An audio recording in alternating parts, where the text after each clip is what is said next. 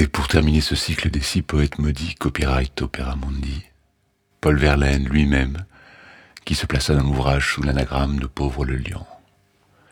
Paul Verlaine, l'archétype du poète maudit.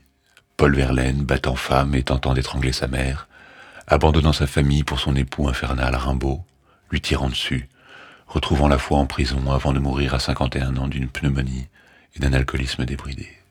Issu des romans sans parole, 21 courts poèmes des années Rimbaud, et placé dans le chapitre des ariettes, c'est-à-dire de courtes mélodies, Il pleure sur la ville est un trésor de mélancolie pure, sans objet.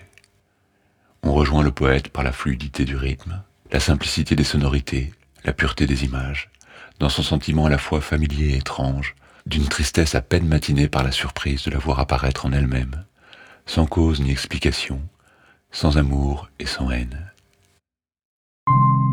Il pleure dans mon cœur comme il pleut sur la ville. Quelle est cette langueur qui pénètre mon cœur?